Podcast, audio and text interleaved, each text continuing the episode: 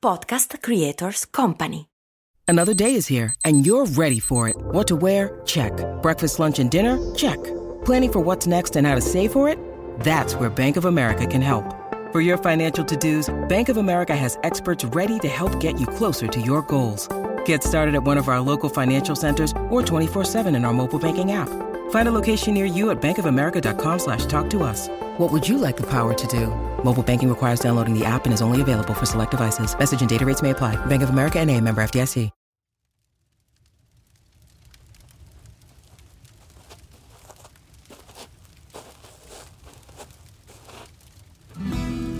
Dardust è un produttore, un pianista, un arrangiatore, un demiurgo. L'uomo che ha contribuito a modificare il DNA della canzone pop degli ultimi anni. Ma Dardust, il cui nome di battesimo è Dario Faini, è uno degli artisti musicisti più completi che l'Italia ha avuto l'onore di battezzare. Le sue collaborazioni non si contano, come non si contano i suoi successi e riconoscimenti d'oro e di platino. Come pianista ha pubblicato i suoi primi tre dischi unendo sonorità neoclassiche all'elettronica più sperimentale. In pochi anni la sua biografia si è arricchita di infinite esperienze e di duetti prestigiosi. Ma Dario ha ottenuto tutto questo con il tempo che ci è voluto, con la pazienza di un albero che cresce e con la solidità di una roccia, con la fatica e la dedizione che premiano i caparbi e non i fortunati. Ma a Notte al Falò racconta se stesso, non i suoi successi. Notte al Falò nasce per raccontare una canzone, ma finisce per scoprire le persone. Ogni settimana un protagonista della musica italiana si siede davanti al fuoco e mescola frammenti di testo a quelli ancora più preziosi di vita e di scelte profonde. Sono Nicolò Agliardi e provo a mettere insieme i tasselli di chi si è confidato in questa notte al falò.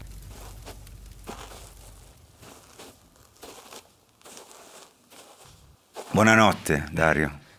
Grazie per essere a Notte al Falò. Come va? Bene. A che ora ti sei svegliato stamattina? Stamattina mi sono svegliato alle 7 meno 10.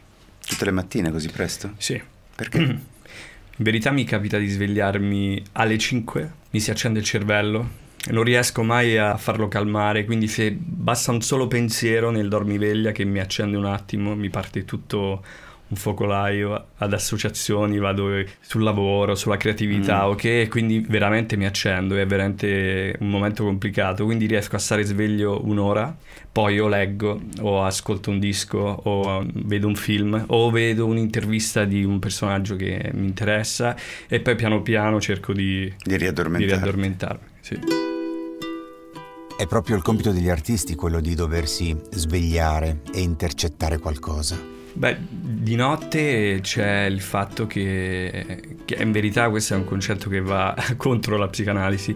Io penso che alcuni freni inibitori cadano e la censura non faccia il proprio lavoro. Durante il giorno abbiamo comunque un superiore, abbiamo qualcuno che ci domina un po' nella creatività e quando invece di notte siamo totalmente liberi, ci lasciamo andare il nostro inconscio vola libero e quindi lì è il momento in cui ci sono delle idee pure che possono essere molto interessanti e che bisogna captare. Anche se io a livello creativo preferisco comunque lavorare, sono molto metodo Nick Cave, lavorare in ufficio dalle 9 a, alle 18. Perché è un lavoro?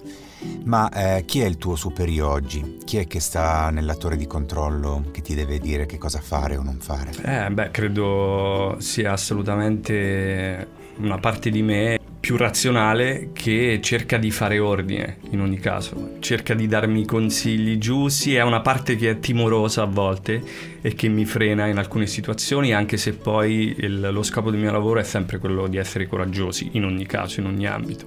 Quindi devo sempre trovare un equilibrio tra chi mi governa e mi fa essere più consapevole di alcuni passaggi e la parte di me che invece vuole andare libera e andare anche in zone oscure e pericolose, che è poi una cosa che torna sempre nel mio lavoro lavoro. Ci vai spesso, quindi non c'è un ente così potente da disciplinare la tua andatura. No, no, dico lo governo bene e diciamo quella parte più saggia ogni tanto esce fuori. Detto questo, dopo un po', devo essere onesto, ci si annoia un pochino. E quindi mi piace poi andare in zone un pochino più scivolose eh, dove puoi rischiare di cadere proprio per... e poi magari cadi qualche volta e poi è bello da lì ricostruire per tornare in alto. Credo che sia tutto lì il gioco. Senza andare nei massimi sistemi, ma andando proprio nello specifico se ti va. Certo. Quando sei scivolato? Beh, tante volte. Sono scivolato quando ho deciso di lasciare gli studi, per esempio, del conservatorio di pianoforte classico e proprio quel limite però oggi è una grande risorsa perché mm. non sentendomi adeguato e non perfettamente preparato, questa cosa mi dà il motore di studiare sempre per sentirmi adeguato. Ti senti adeguato? No. Mm, a che cosa no? Ma in genere vedo che ci sono molte categorie, molti purismi di genere, di categoria in qualsiasi accezione, no? E io credo di non essere riconosciuto in nessuna categoria. Mm. Quindi come pianista non sono magari riconosciuto come pianista classico, nel mondo dell'elettronica il fatto che ci sia il piano, che vengo dal pop, non sono riconosciuto lì. Questa cosa però per me è assolutamente interessante e non, non sarei mai un purista per nulla al mondo, proprio perché mi piace contaminare e rompere gli schemi. Dai colleghi sei stimato o invidiato secondo te? Non lo so. Eh, senti, sei stato un ragazzo di fatica, nel senso che hai fatto fatica. Hai fatto fatica per tanti anni e poi c'è stato un anno abbastanza dirimente. A me verrebbe in mente l'anno di Sanremo di Mahmood, ma forse mm, è successo qualcosa anche prima. Cos'è accaduto affinché quel ragazzo di fatica decidesse che fosse il momento o che gli astri, le circostanze, il destino decidesse che fosse il momento di dare un cambio di passo alla tua esistenza.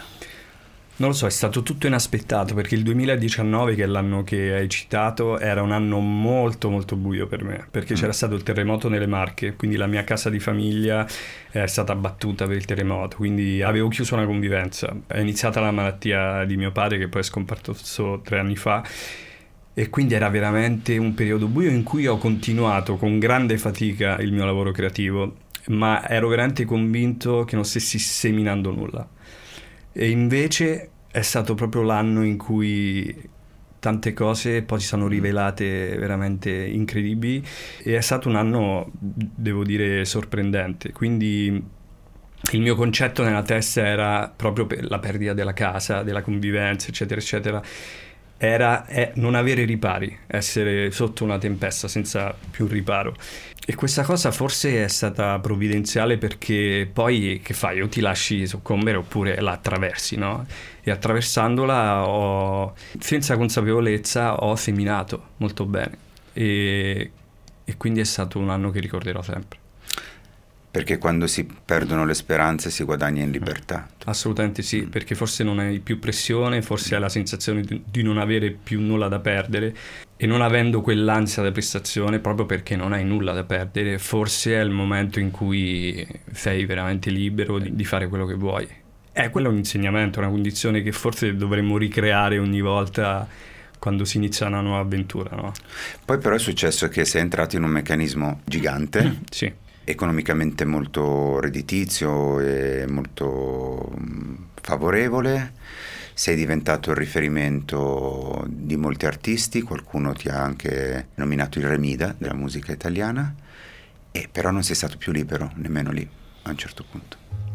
Ma sì, perché sono una persona che dà molto valore a, ai rapporti, mi piace condividere, sono molto generoso e quindi succede che non tanto per battere il ferro finché è caldo, assolutamente no, ma proprio perché ero consapevole di poter essere d'aiuto a molti artisti, non ho mai saputo dire no. E quindi dicendo sempre sì mi sono trovato in una situazione veramente gigantesca di gestione del lavoro e sono andato in crash forse più di una volta, ho cercato sempre di tenere duro, però quello che è successo è che ho lavorato sette giorni su sette, diciamo anche otto giorni su sette. togliendo le, le, ore notturne. E quello è stato davvero faticoso e mi ha portato tante altre soddisfazioni ma poi ho visto che per quello che riguardava me stesso stavo dedicando un 20% al, al, mio percorso artistico che comunque continuava a portare frutti e cresceva. E quindi a un certo punto ho dovuto fare una scelta. La scelta è stata proprio quella di dare valore alla mia parte artistica e dedicargli una percentuale molto maggiore del lavoro e iniziare anche a dire no. Qualcuno ci è rimasto male? Sicuramente sì. Cosa ti hanno detto? Nulla. Non mi hanno detto nulla e mm, quello che dico sempre è, quando dico di no, dico non, non, riesco a dedicargli il tempo che vorrei e lavorerei male. Siccome quando voglio lavorare con te voglio lavorare bene, voglio trovare il giusto spazio, che è la verità. Avevi paura di volare? Prendere sì, un aereo? Anche adesso? Anche adesso, certo. Però hai volato tanto. Sì, mi obbligo a farlo. Eh, alcuni colleghi prendono i treni per andare a Londra. Io no, perché sono veramente tante ore, quindi mi, mi impongo di farlo. Prima di viaggiare apro turbli.com, che è, lo, che è il forecast sulle turbulenze, vedo com'è il volo. E se vedo very strong turbulence, eh, c'è la possibilità Aspetta che non parti. Sì. When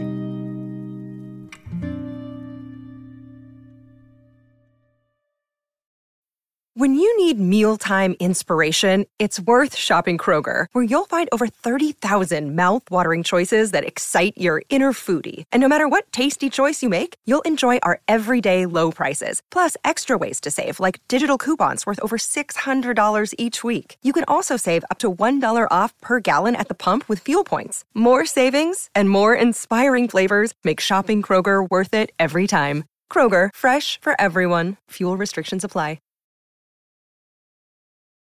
Altre cose di cui hai paura? Ho paura a un certo punto anche un po' della solitudine, anche se a volte la cerco molto e avendo 47 anni eh, ovviamente inizio a pensare al futuro, a cominciare. Ho paura molto della zona di età che va dai 70 in su. Mm. Eh, tu dici è un po' presto per pensarci, ma nemmeno tanto, eh. Mm. Però mi vedo comunque a 80 anni a stare sul palco, a suonare, cioè credo che non mollerò fino alla fine. Come... Anche con i capelli un po' colorati? No, quello no, quelli eh. vanno tolti subito finito ah. questo tour. Ah sì? Sì. Si ritorna sobri? Sì. A quanti anni hai incominciato a tingerti i capelli? Ah, di, um, 15-16. Mm. Mi chiamavano Lady Oscar al liceo, vedi tu. Ti arrabbiavi? yeah, ci rimanevo male, però alla fine me la sono sempre cavata dicendo le cose in faccia. Quando finisce Dario Faini e quando arriva la transizione in Dardust, anche nel quotidiano intendo e non soltanto in un'epoca precisa, cioè quando finisce uno e quando comincia l'altro? È difficile, guarda, Dario Faini entra in campo dalle 8 in poi, magari, quando esco, quando mi svago, quando vado al cinema, quando mm. viaggio, Ecco, lì però avendo tanto lavoro durante il giorno e studio, perché io studio tanto, mm. e lì, lì c'è Dardas dal mattino alle 9 al pianoforte a studiare. E vicino a Dardas invece chi c'è come compagni di viaggio? Ci sono tante persone, eh, molte addetti ai lavori. Eh, infatti mi sono sempre chiesto di non avere avuto mai un, un circuito di amicizie esterno dal mondo musicale e è una cosa che sto facendo adesso, piano piano, di creare dei link che siano totalmente fuori dal mio contesto, proprio perché vedo che quando sono Dario Faini devo assolutamente staccare e trovare colori nuovi, situazioni nuove, eh, prospettive nuove, spunti culturali nuovi. Quindi è una cosa che ho iniziato a fare da pochissimo. Com'è il rapporto con il denaro e i collaboratori? Il rapporto con il denaro è molto sano, nel senso che quando c'è un momento ricreativo, una vacanza, che investo veramente tanto, forse perché sono pochi quindi gli do tantissimo valore e pretendo il meglio da quel momento lì e quindi investo molto. Con i collaboratori il rapporto è assolutamente sano, sono una persona che condivide molto, che ama portarli in giro a viaggiare quando si fanno appunto dei viaggi creativi, tu sai che a me piace molto viaggiare e, crea- e trovare spunti fuori. Credo di essere molto generoso, no? di non essere un, un leader dispotico, diciamo.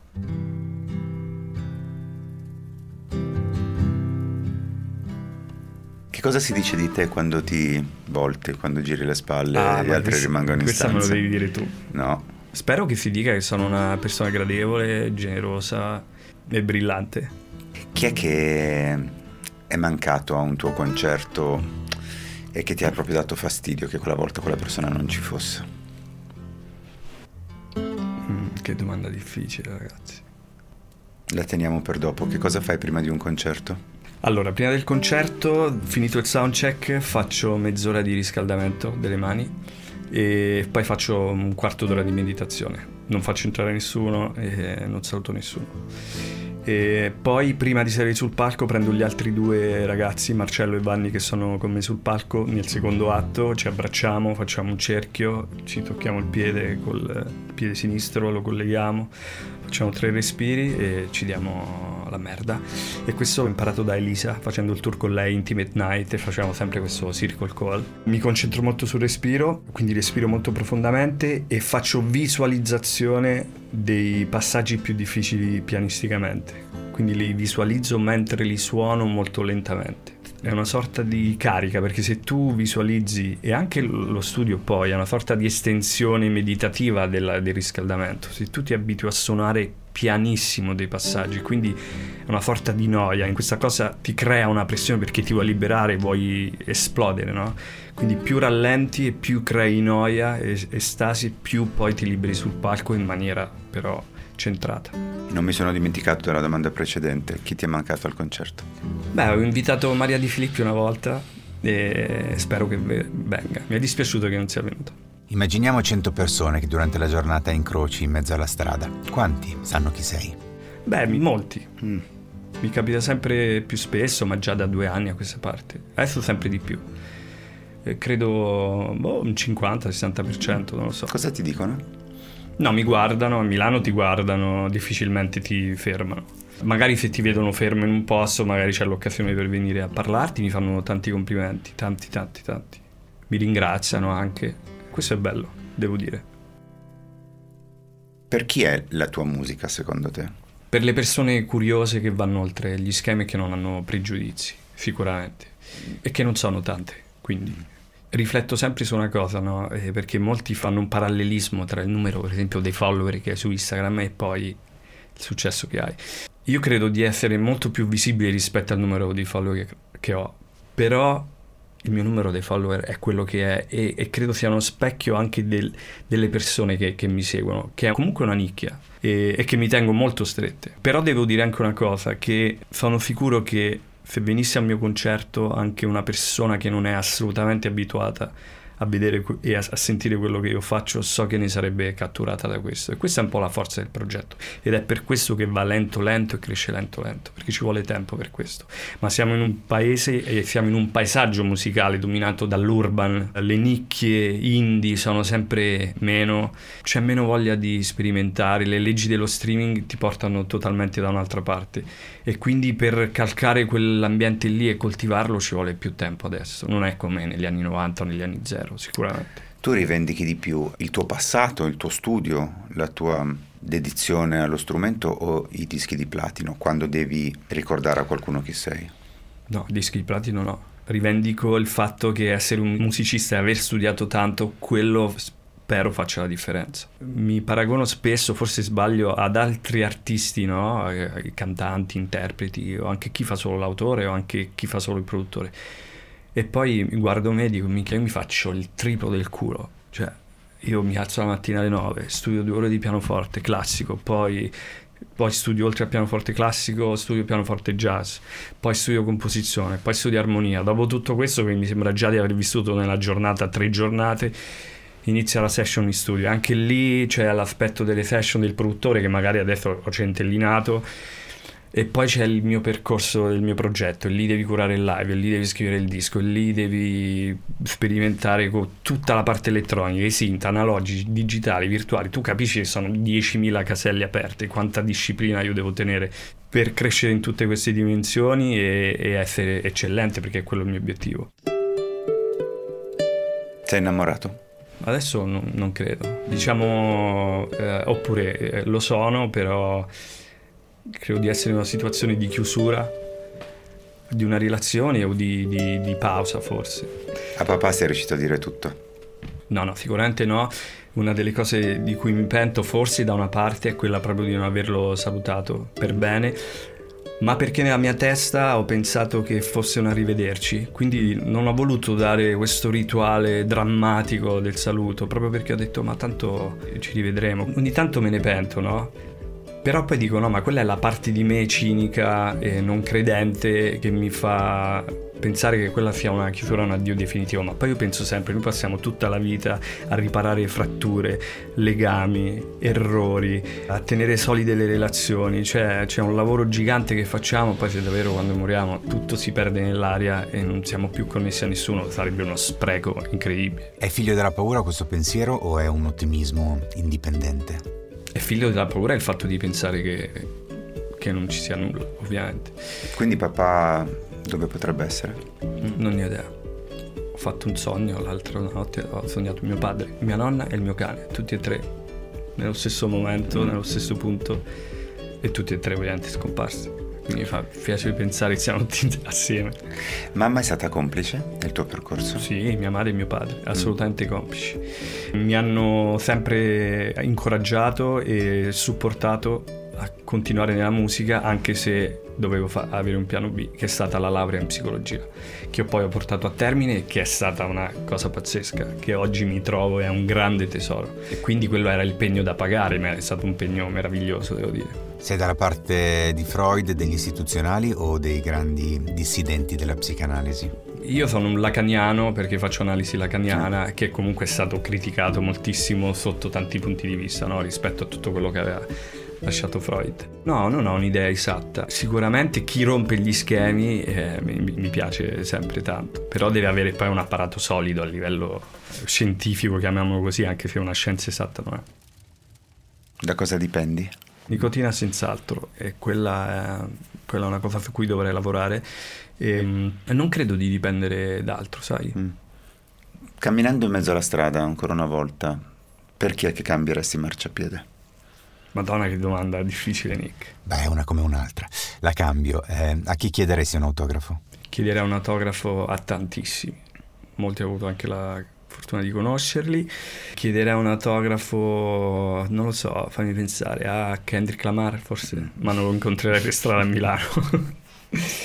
Girerei percorso sul marciapiede, non so, da tante persone, da, so, da chi ha tanti pregiudizi fondamentalmente, da chi è rimasto un po' arretrato, da chi proviene da una zona di estrema destra. Quanti concerti di Claudio Baglioni hai visto? 150. Serio? Sì. Tutti belli. Sì, alcuni più, alcuni meno. Lo sa Claudio? Certo che lo sa. Mm. Che cosa hai imparato da lui?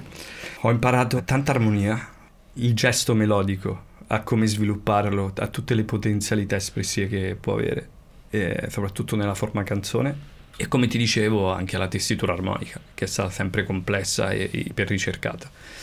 Sono legato meno al repertorio romantico più al suo repertorio più sperimentale, da oltre, anche io sono qui, ma anche nel passato, nei dischi precedenti. Tra tutte le persone con le quali hai lavorato, hai invidiato qualcuno in maniera anche sana? Ho invidiato Calcutta perché fa esattamente quello che molti vorrebbero fare anche io, cioè quello si prende il lusso di sparire per cinque anni, di vivere una creatività libera da schemi e dal mercato e dalla pressione del mercato. Sparisce 5 anni, si prende tutta la calma del mondo, vive, non ha paura di sparire e quando vuole torna. Credo sia un lusso, un privilegio incredibile in un'era che va velocissima e ti mette la pressione di esserci se non scompari. Milano che tipo di città è per Dardust? È una città cupa, grigia, è una città mm, che non amo molto, è una città mm, che mi fa lavorare bene però, devo dire, che mi fa ottimizzare tante, tante cose, che mi crea tanti spunti a livello creativo, ma allo stesso tempo è una città che ha un mood che non amo. I vestiti te li compri o te li regalano? Ma non li compro mai, mm. me li regalano, ma comunque avendo la stylist ovviamente arrivano. che cosa ti piace cucinare? Nulla. Non cucino. Deliveroo? Sì. Mm. Glovo. Glovo. Sì. È il privilegio di essere ricchi? Dipende, puoi spendere una fortuna come saperti amministrare anche su Glovo. Avrei buttato via dei soldi. Dove sono andati quelli per cui un po' ti sei pentito? Beh, in tanti sintetizzatori che poi alla fine ho detto, Dio, non era proprio il meglio per me mm. questo synth. E poi ne compro un altro, poi ne compro un altro. Forse lì, devo dire. C'è qualcosa di cui un poco ti vergogni, di qualche passaggio della tua vita? Non è necessario sapere quale, però, insomma. Di alcune canzoni mi vergogno. Ok. Magari sono venute male?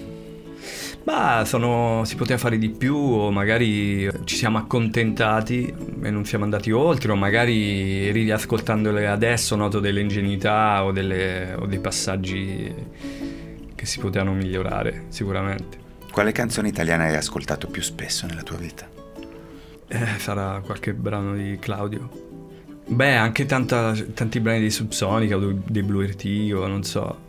Forse ti direi Acqua dalla Luna di Claudio Baglioni. Mm. Un viaggio in India con Elodie o con Elisa? Mm, forse con Elodie. Mm. Con Elisa andrei da un'altra parte. Dove andresti? Non lo so, andrei in Islanda ancora, mm. in Norvegia. Sì. Chi ti fa più ridere delle due? Tutte e due. Elisa comunque ridiamo tanto, abbiamo condiviso tanto negli ultimi due anni. Mi piace davvero tanto il rapporto che ho con lei perché lei si mette davvero alla pari e, e, siamo, e, sono entrato con lei in una dimensione talmente intima in cui anche durante le prove io le faccio gli scherzi horror perché lei ha paura di tante cose, quindi mi nascondo, gli faccio gli agguati, gli faccio fare degli strilli, a volte ho il terrore a volte è capitato che prima delle prove, a due giorni da un concerto, mi facessi fare uno strillo gigante, gli ho fatto grattare la voce, sono andato nel panico, ho detto ho rovinato tutto. Però lei poi alla fine ride, si diverte, lascia fare, questa cosa mi fa impazzire. Qualcuno ti deve chiedere scusa? Sì.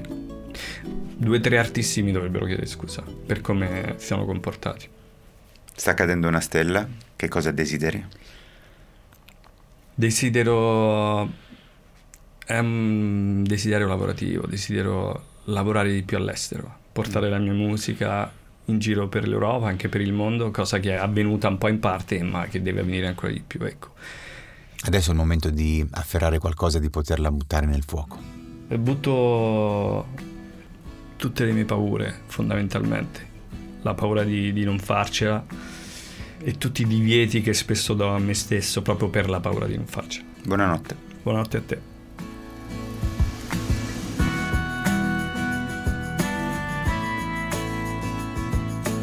Avete ascoltato Notte al Falò, scritto e condotto da Nicolò Agliardi, regia e post-produzione di Alessandro Leverini, coordinamento editoriale di Jessica Gaibotti ed Elisa Marchina per About, musiche originali di Tommaso e Giacomo Ruggeri, consulenza artistica e management Jessica Gaibotti, assistente ai testi Lorenzo Molino, una produzione Voice.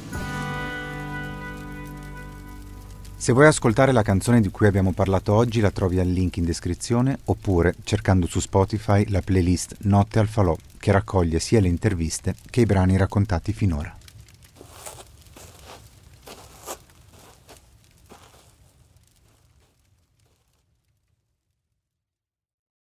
E adesso un bel caffè finito. Perché rischiare di rimanere senza caffè quando puoi abbonarti a Caffè Borbone? Prezzi vantaggiosi, costi di spedizione inclusi, tante possibilità di personalizzazione e l'abbonamento lo sospendi quando vuoi. Decidi tu la frequenza, la qualità, scegli tra le cialde e capsule compatibili e crea il tuo mix di gusti e miscele. Mai più senza caffè con l'abbonamento Caffè Borbone. Tutte le info su caffèborbone.com.